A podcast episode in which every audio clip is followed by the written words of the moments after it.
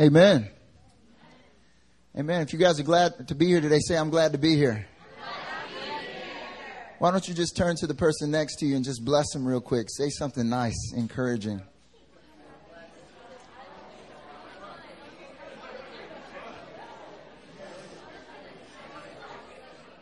Hi, my name is isn't encouraging. Say say something encouraging. Thank you.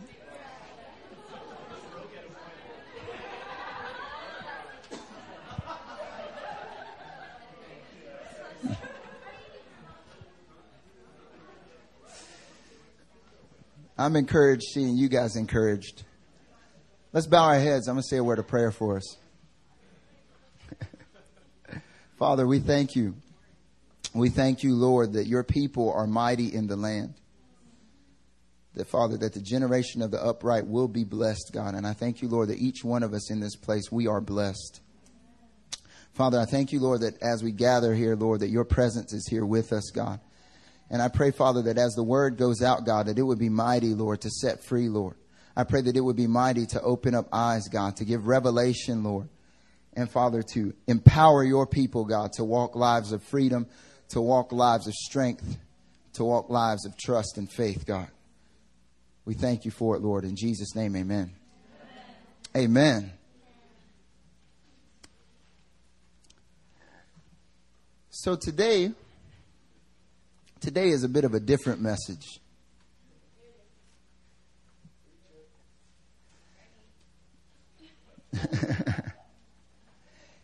you know, the past, one thing I want you to understand today is I want you to know that the enemy is out to take over. The enemy is out to take over. The enemy is out to try and do a coup in your life. He wants to take over your mind, your will, your emotions. He wants to take over your relationships, your finances, your walk. The enemy is out to do a coup. Do you know that? He's out to take over as much as he can. You know, most of the time when I get up here, I'm not talking about the enemy.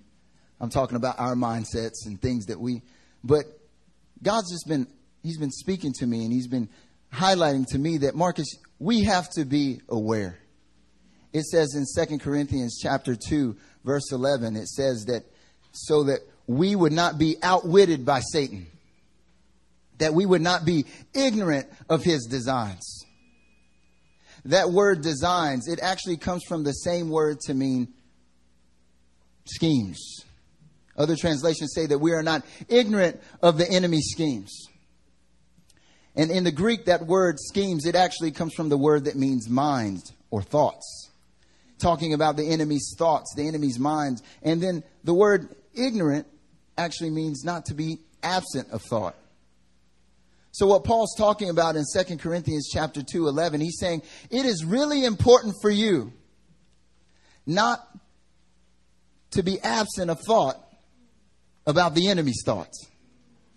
It's not to be absent of thought about what the enemy's plans and what the enemy's schemes are directed towards you. And now, I, like I said, I'm not one to always, I don't want to give Satan any more, you know, whatever, because he's not do anything. So I don't like to talk about him too much. But I think it's really important for us in the body of Christ to understand the schemes and the designs of the enemy. Because if you don't understand the schemes and the designs of the enemy, you won't really know how to fight him. You ever been in a fight before? How many of you guys been in a fight? Snap, we got a combative group of people at Itaewon. Everyone raised their hand. I'm not going to ask how many fights you've been into. Say more than one, and then everyone's hands stay up. Like, come on, Itaewon. You know, if you've ever been in a fight before, and you fight someone the first time, if you don't know how they fight, it's not only hard for you to defend yourself, it's also hard to attack. If you ever, I used to, you're not going to believe this, but I used to wrestle.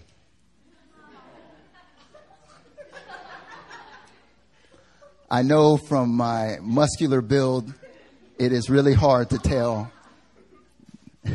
Somebody said all. That was not encouraging.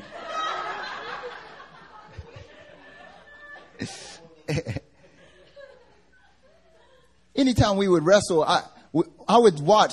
If I, if it was at a wrestling tournament, I would go and I would watch the competition.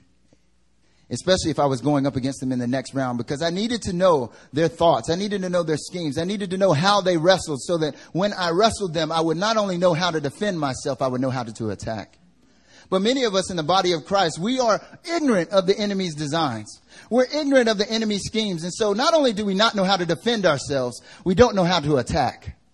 And you know, uh, the best defense is a good offense. A lot of the sports guys are like, yes. Best offense is a good defense. It works both ways. The best defense is a good offense.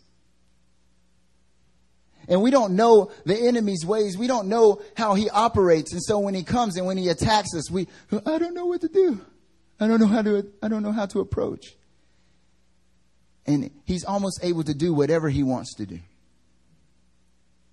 So that's why I'm telling you first thing that the enemy is out to do a coup. He's out to take over. He's out to take over everything in your life that he can possibly get his hands on and the way his design, the way in which he wants to do this. And I want you to remember this. I want this to stick with you as you leave this place today is that the enemy uses terrorism. I almost was going to name this message Osama bin Satan. But I was like, it's not too late. Maybe it did. See, the enemy uses terrorism. Satan uses terrorism because terrorism is a coordinated attack that is directed towards you that is meant to incite fear and distrust. We all know about terrorist attacks, right? Osama bin Laden, he flies two, he flies two planes into the, into the buildings on 9-11 and he flies one into the Pentagon. And it's this coordinated attack that happens in America. And, but that attack was not successful because 3,000 people died. You know, the real reason that attack was successful was because the next day when I woke up, there was this terror alert thing. Like today is an orange day. Today is a green day. You can go outside. Tomorrow is a red day. Stay at home and only eat canned goods. And there was this culture, all of a sudden, after, after 9-11, there was this culture of fear that came in. And everyone, I remember my, like my grandmother would just sit there and be watching, be like, oh baby, you don't need to go outside. Don't go outside. It's crazy today. And I'm like, we live in Asheboro, North Carolina. No one can find this on a map, let alone Osama, Nina.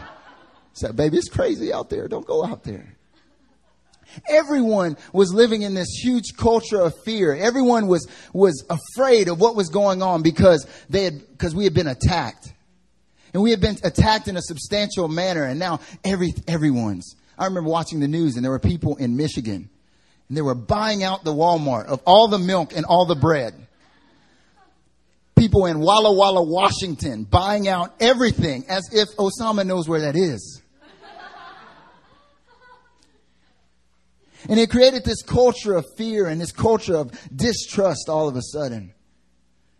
Satan works the same way.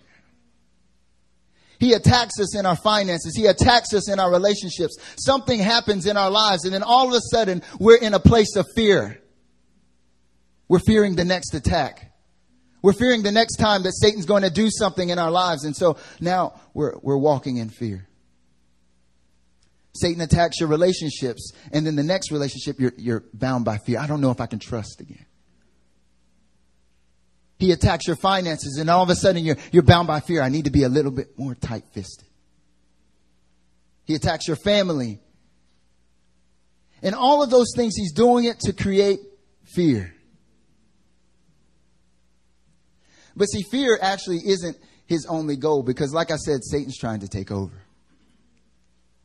you know, when these, I'm, a talk, I'm talking about terrorism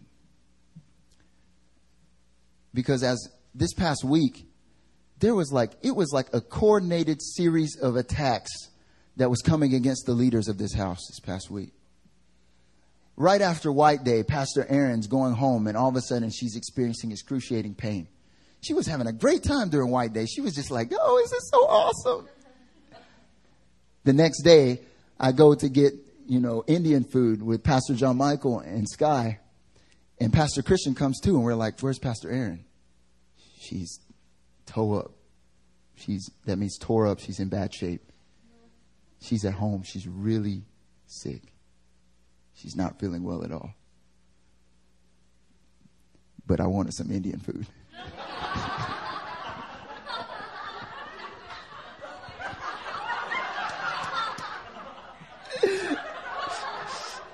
no, no, she blessed him to go. She blessed him to go. I was just messing with y'all.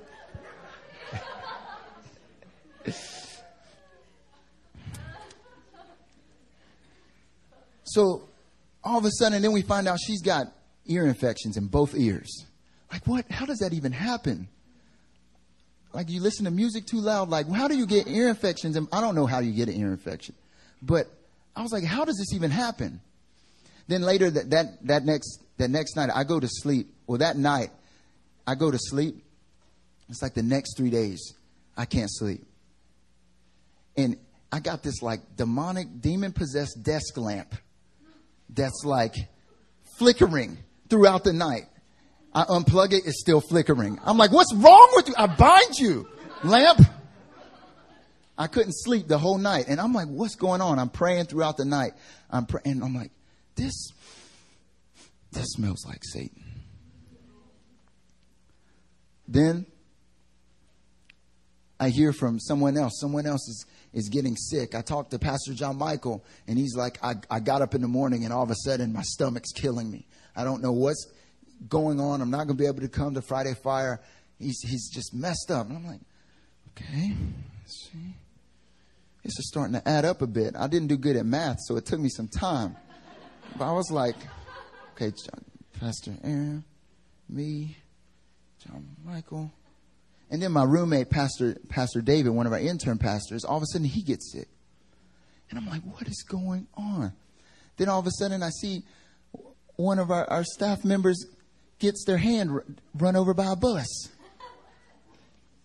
They slipped and fell outside and, and they fell and a bus was coming by and the bus ran over her hand. But she's got like adamantium, like she's like the woman, the girl from Heroes because she was like completely not even harmed. Bus can't hurt her, can't touch us. What you want, bus? All these different things are happening, and then all of a sudden I'm praying about it. I'm praying about it, and I felt like God was speaking to me. Marcus, this is terrorism. I'm like, it's terrorism? That's creative, Lord. He's like, Marcus, this is a coordinated series of attacks that is coming against this house. And the reason it's coming against this house is because it's trying to attack the culture of this house. It's trying to make my people make my people fear. It's trying to make my people walk in timidity. But it doesn't just try to do that. Because whenever an, attack happens, you know, whenever there was this bombing in the 90s where this guy by the name of Timothy McVeigh, he bombed the Oklahoma City Federal Building. And a lot of people just thought this guy was this guy was just crazy and he was just trying to he just wanted to bomb a building. But they found out later that his motivations were actually so much bigger than that. See, the reason he did that one bombing was because he wanted to incite so much fear in the people that they would begin to distrust the government that was over them. And then there would be a war and then the government would be overtoppled. Hitler actually did the same thing. Hitler and his group of minions, they, they all got together and they began to do terrorist attacks in Germany. Coordinated series of attacks, ultimately trying to cause a, an environment of fear and distrust of the government. And that was how he was able to take over. And many times Satan comes into our lives. It's the same spirit. He comes and he attacks us in coordinated ways. And it, he's not just trying to create fear, but what he's really trying to do is he's trying to get you to distrust the government that is upon you. Because see, the day that you became a Christian, there was a new government that was put in place.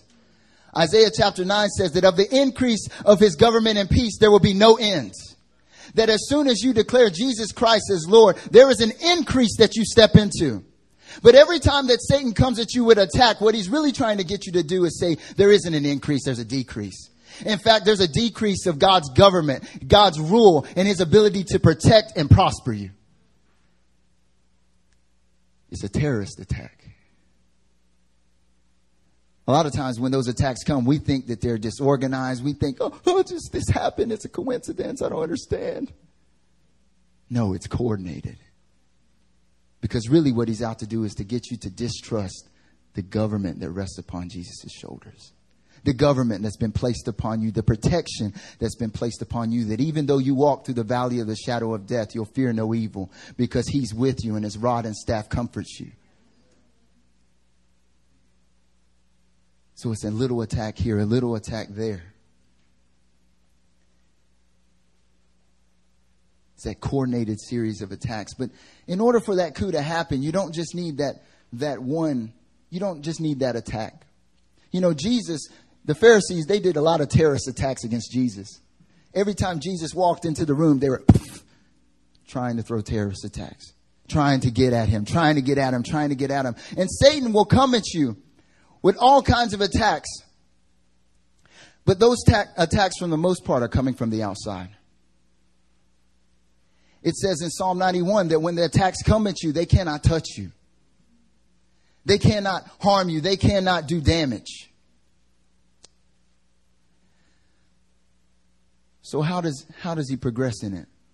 How does he how does he go further in it? He needs an insider. See, the first thing is that Satan uses a coordinated series of attacks.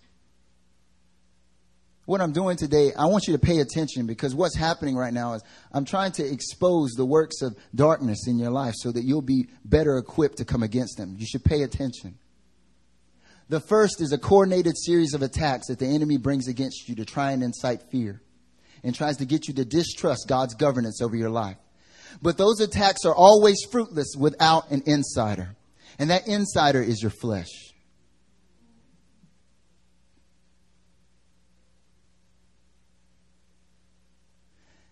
You know, I was talking about Osama, right?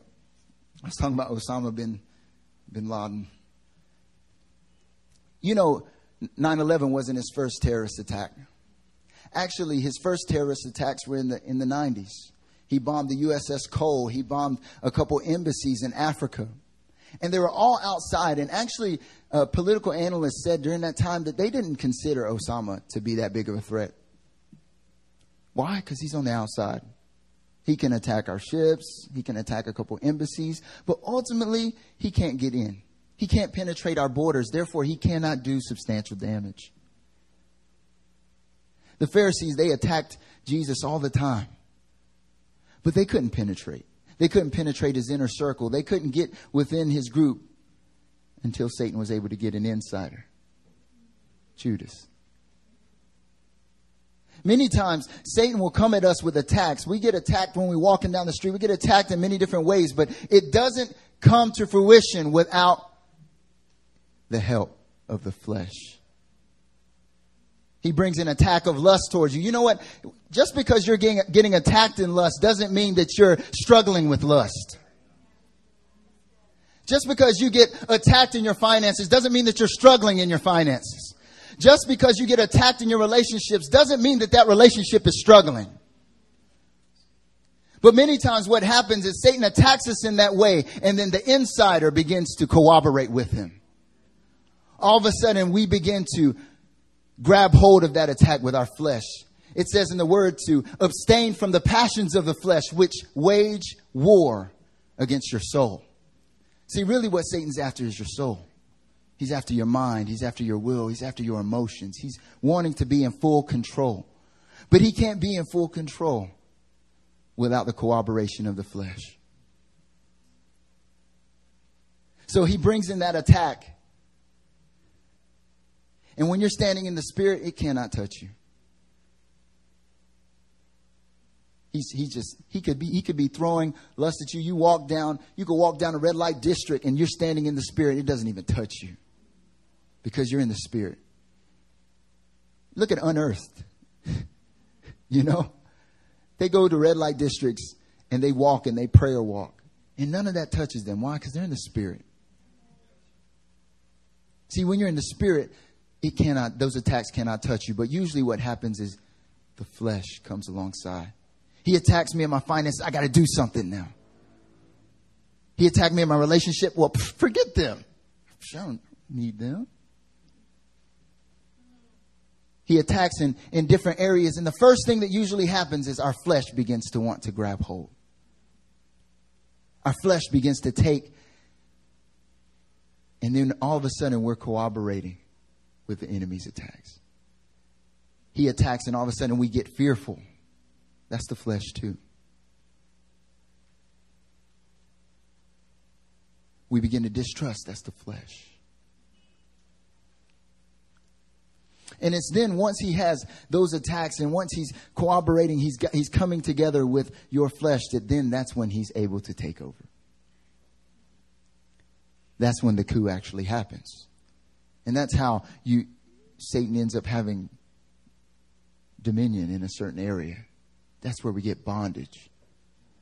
All of a sudden you're in bondage to fear and you're like, how did this happen? I don't know how this happened. It's because an attack came. And then instead of standing against that attack, you, you allowed your flesh to come into agreement with it. And then before you know it, a bond was made between that attack and your flesh. And now you're in bondage.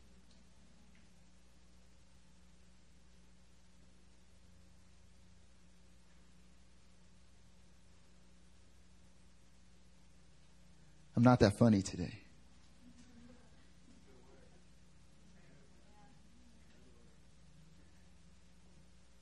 So you got to understand that when these attacks come, that when these things happen, that there, there's a coordinated series of attacks, and he's trying to bring about a coup in your life.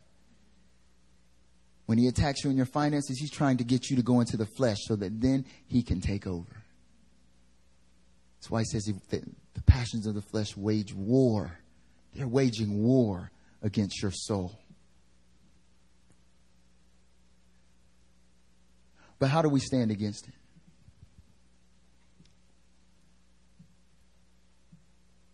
How do we come against how do we come against these things?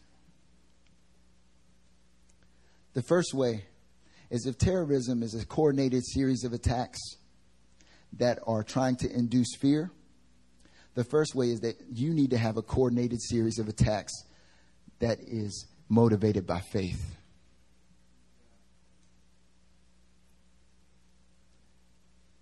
See, what I'm talking about is prayer.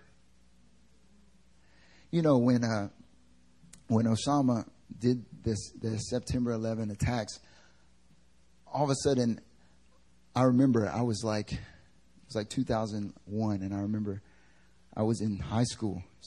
Was in high school. And I remember after that hearing the different debates that were going on. And some people were saying that we just needed to go after him, that we, meaning I'm American, so I'm, when I say we, I mean America, in a coalition of forces. Um,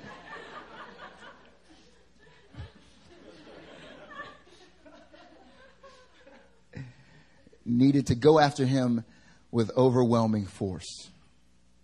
That we needed to go after him with overwhelming force. And so we decided that we were going to go after him with overwhelming force. And we went and sent in troops everywhere, scattering over Afghanistan. And then we began to send troops into Iraq. And we didn't, Osama was chilling somewhere in Pakistan for like four more years, and he couldn't find him. He was sitting there eating nachos. I don't. Oh, maybe he didn't, he didn't like nachos. I don't know why I said nachos. When I feel comfortable up here, I, I'm liable to say, okay. Anyways.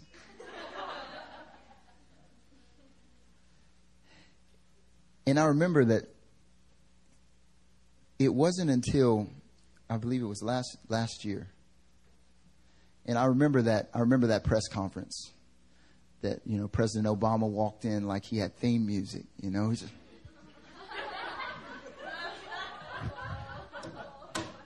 High five. Good evening, America. The special forces have sent in on my watch.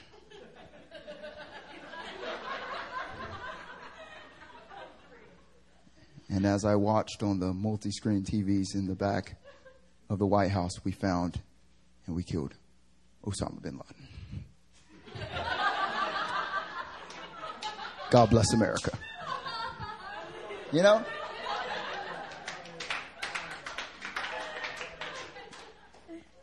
I remember that happened. But the thing that stuck out to me the most was really all it took was a coordinated series of attacks. It didn't take overwhelming force. It didn't take bombing the entire country. It took just a special group of soldiers with pinpoint accuracy. That's what it took. You know, many times when Satan comes against us, we think that we need to use overwhelming force. We think that Satan's come against us in a certain way. We need to use overwhelming force. So we're on our knees like, oh gosh, yeah, help me, help me. This, uh, that's the wrong way to go about it. If that's the way you go about it, what that shows is that you haven't stepped into your authority yet. What that shows yet is you haven't quite learned how to pray. Because the weapons of our warfare are mighty. They are mighty in pulling down strongholds. The, the weapons that God has given us are powerful to cut down every work of the enemy, to dismantle every work that is sent against us. And what is needed is not for you to try and use overwhelming force and be lamenting before God 24 7 in order to see that breakthrough. What you got to learn how to do is how to use pinpoint accuracy in your prayers to target the exact area that Satan is coming against you. Because anytime you begin to think, oh, well, I'm getting attacked in this area, this must mean that everything's a wash, everything, nothing's going well, God help me. That's the flesh.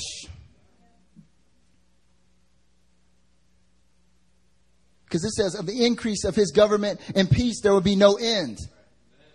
Therefore, you are increasing in government, in his government and peace. You are increasing in, in his peace. So what you are experiencing in that moment is just a very small blip.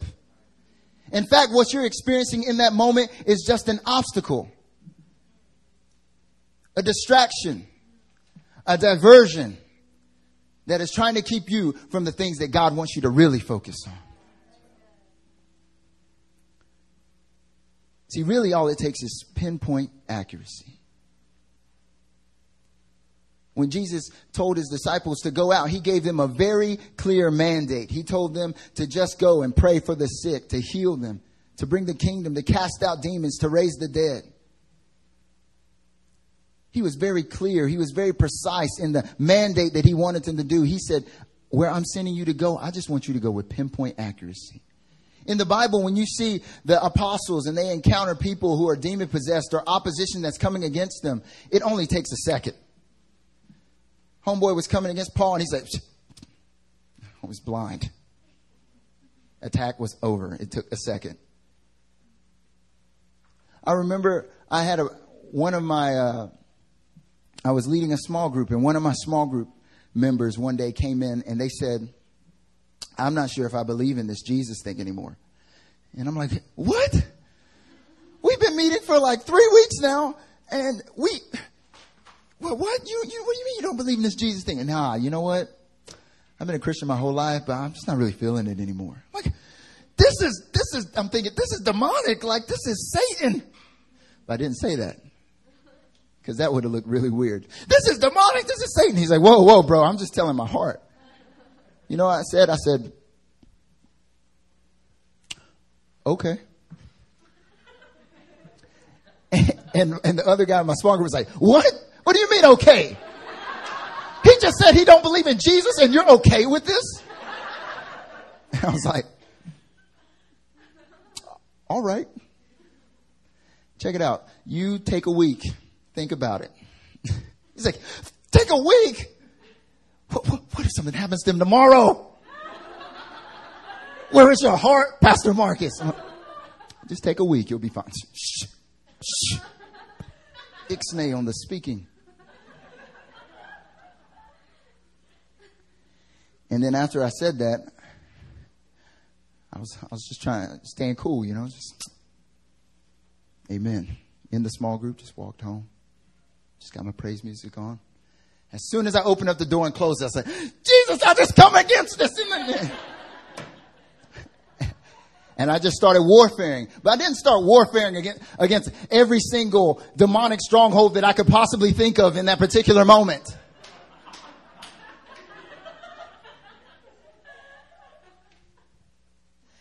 It was pinpoint.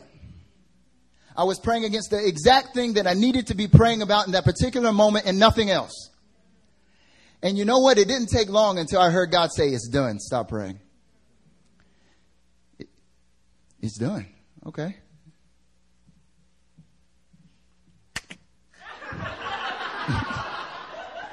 it's done. What, what else am I supposed to do?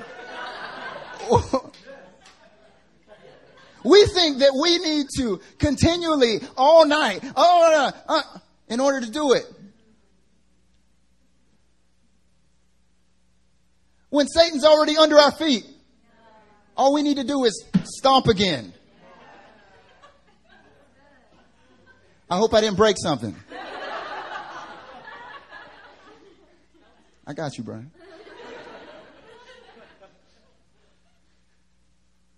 He said it was done, it was done.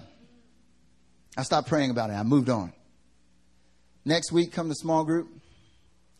He's like, You would not believe what happened to me last week. I'm like, What are you talking about? God encountered him in three different, three different times in ways that were specific to him. He came in, he, his reason, his reasoning for not believing in God anymore was that he felt like he was just following the faith of his, his fathers. A lot of people give me that. Yeah, well, you're just following the faith. There's power in that. That's called inheritance.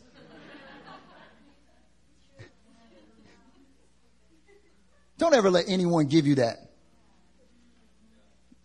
God stresses that in His Word, the God of Abraham, Isaac, and Jacob. It's the God of our forefathers. So for someone to say, oh, well, I won't believe it, shut up.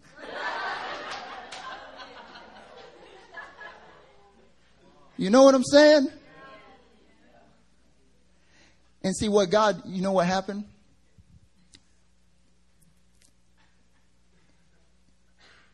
He went home. He messaged his dad. He said, Dad, I'm struggling with my faith. All this is happening. I'm not sure if I believe in this God thing anymore. His dad sends him back an email. And in this email, he's detailing how his for his dad and his dad's dad, his great grandfather and his grandfather, were in Nazi prison camps. And then on the same day as they were praying, God miraculously had them both released. They were on opposite sides of the city. They did not know where they were at. They had not planned on meeting together. They did not know that they both had been released. But the youngest son was released on the same day, but he didn't know it. He was released he goes to this train station, the one train station in town. He sees this older gentleman with his head covered laying on a bench sleeping. He walks up to him to ask him what time the train was coming, and it was his dad. He told me that. I was like, that's so beautiful. then all of a sudden, he, he also found a letter that a friend had written him but he thought it was for his other friend because the friend gave him, him a gift that he was supposed to give to another friend as his friend was leaving. And so he gave that friend both letters. And then that same week, the friend comes back and says, uh, Actually, you gave me yours too. And he's like, What do you mean mine? Here, they actually wrote you a letter too. He begins to read the letter, and it's this friend encouraging him, saying, You know what? I'm just so blown away by your faith. I'm so blown away by how you've been pursuing after God. Like, and this friend that wrote this letter was not, it wasn't like, this person wasn't that, wasn't as strong in their faith as he was. But they were saying, you know what, but the way you've been going after God has been inspiring me. It's been changing me. It's been encouraging me. He sat there and he, he told us all this in the small group. And then he said, you know what? I looked at my faith being a product of my forefathers as being a negative, but God turned it around and showed me it was my strength. The first thing is all it took was pinpoint accuracy. It just took praying. Not praying all night, just praying. Standing in your authority. But the second thing was that if you're going to resist, not only does it take you learning how to have that coordinated attack against the enemy in faith, but it also takes you being resilient. It takes you living, learning to live by faith. I was reading this book called The, the Post American World. it's really interesting because the guy was saying that he was talking about how he was talking about terrorism. And he was talking about how the best response to terrorism ultimately isn't even a, a military attack. That the best response ultimately is just not to be terrorized, not to be terrorized. That when the attack comes, not to be fazed by it. And then he talked about how in America, after the, the attacks on 9 11, he said it took two months for the American economy to respond, to get back to the, the levels that it was before the attacks. I know I'm giving you a whole bunch of different stuff today. You guys are all smart. You can follow me. And then when the Madrid attacks happened, it took the economies there in Spain an entire month. It took them a month to get back. So it took two months in 2001, but when the Madrid bombings happened, it took a month. But then by the time the bombings happened in London, it only took 24 hours. And what he was saying was, you know what? All these terrorist attacks are taking place, but they're not they're being less and less effective because the people are learning how to just be resilient. Not to allow the attacks to phase them. Many times when the enemy comes at us with an attack, when he comes at us in, in a certain way, we put we divert all of our attention to that one thing. When the truth of the matter is is that you need to just keep looking forward. I was reading this one professor, this one historian was talking about how we live in the most peaceful time in human history. How many of you guys believe that? We live in one person. We live in the most peaceful time in human history. But for many of us, that's hard to believe. We think that if we walk down the street at night, something's going to happen to us. You know, when you became a Christian, you entered into the peace, most peaceful time in mankind.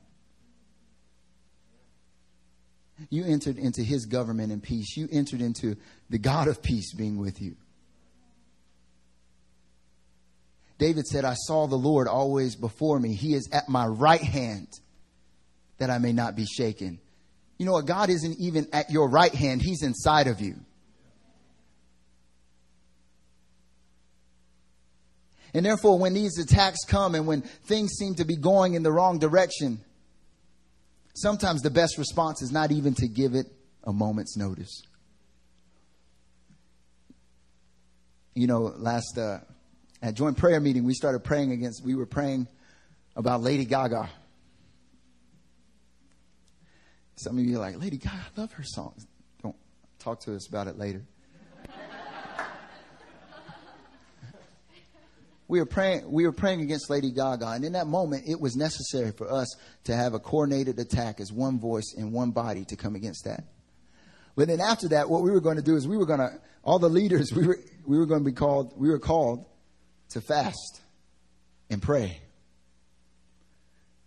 Not against like Lady Gaga the person, but against the rulers, against the authorities, against the principalities in the heavenly places that are over is over her and her music, over her ministry. And then all of a sudden, Pastor Christian talked with Pastor Benjamin. And Pastor Benjamin said, You know what? The word to you guys is to arise and shine. Your light has come. He said, You know what? Instead of even giving a moment's notice to that, he said, This church, you guys are the answer to the Korean youth. You guys are the answer to the attacks and to all the different demonic forces that come into this land and try and bring death and destruction. So if you'll just pursue after that with your whole heart, if you'll just pursue after the mission and after the call that God has put upon this house with your whole heart, you won't even have to worry about addressing it. Because you will already have stepped into being the answer. You know, many times when Satan comes at you and he comes at you with these different attacks, what God wants you to do in that moment is just rise up and believe that you are already stronger than it. Sometimes the best response is just to push it out of your way. I remember I used to wrestle with my little brother. He's like six years younger than me. And we like pro wrestling. And so we used to do all kinds of crazy stuff. And my brother used to fight dirty. Like he just used to do all kind. He'd bring in like objects out of nowhere, right? I'm thinking we're fighting straight up. I'm like, okay, all right, let's wrestle. All of a sudden he's like.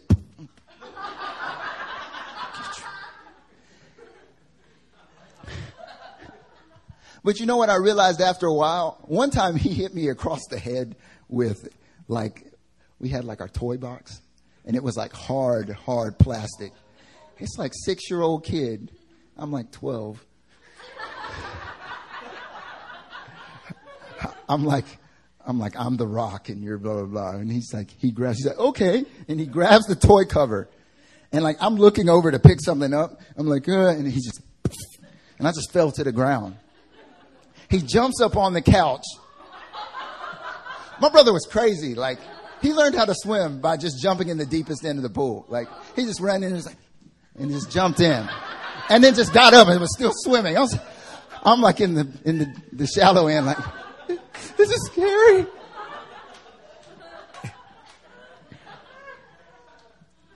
He hits me across the head. I'm laying there. He jumps up on the top of the couch, and then he goes like this, and then he does a backflip on me right on the ground.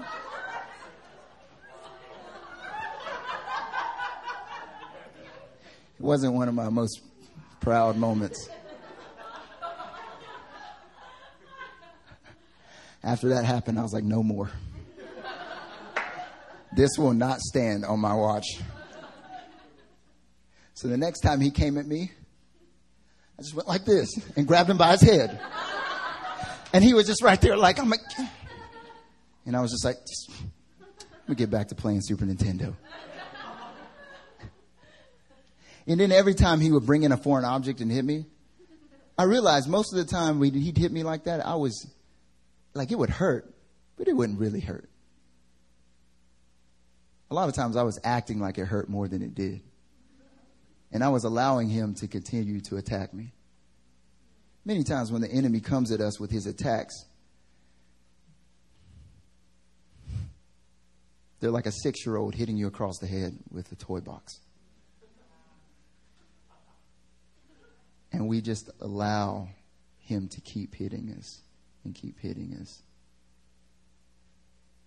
When you're already stronger than him. You're already you are stronger than him. What you're called to do is just to get up, get out of my face, Satan. That nonsense.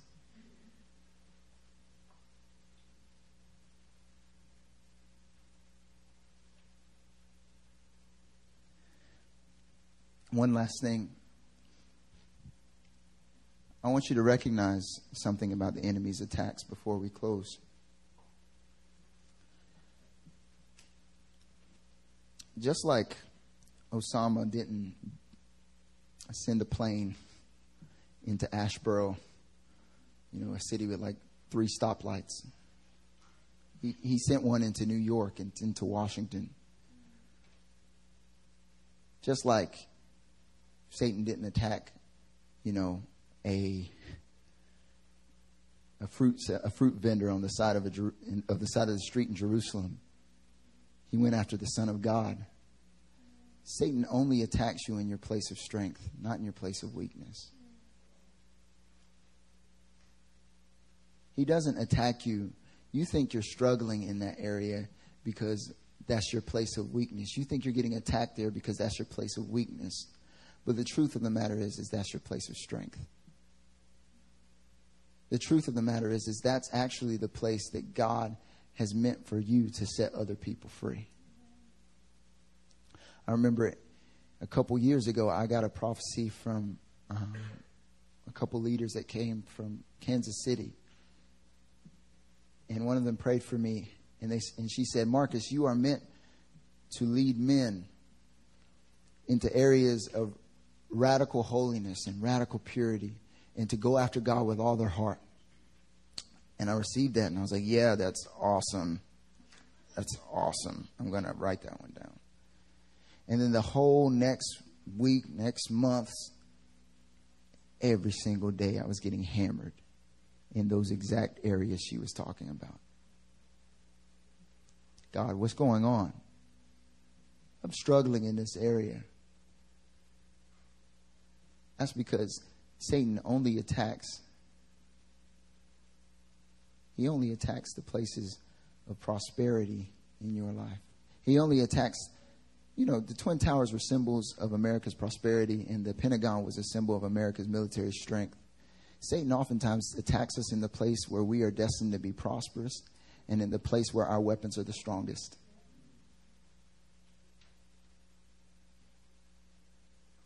But if you will just believe that, you know what? These attacks, they cannot touch me.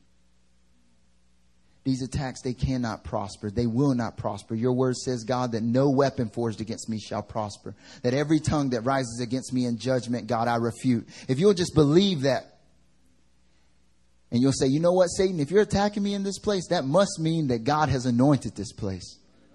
If you're coming at me in this particular place, that must mean that God has something very powerful for me here. I realized that the reason I was getting attacked in my sleep so much is because God wanted to give me dreams. The reason why you're getting attacked in those areas is because that's where God wants to prosper you. But you gotta, you gotta pray that prayer and then you gotta stand on it and just stick to it and believe and be resilient, not afraid, so that you'll see yourself prospering there and that you'll be able to stand in strength and set other people free. Let's pray.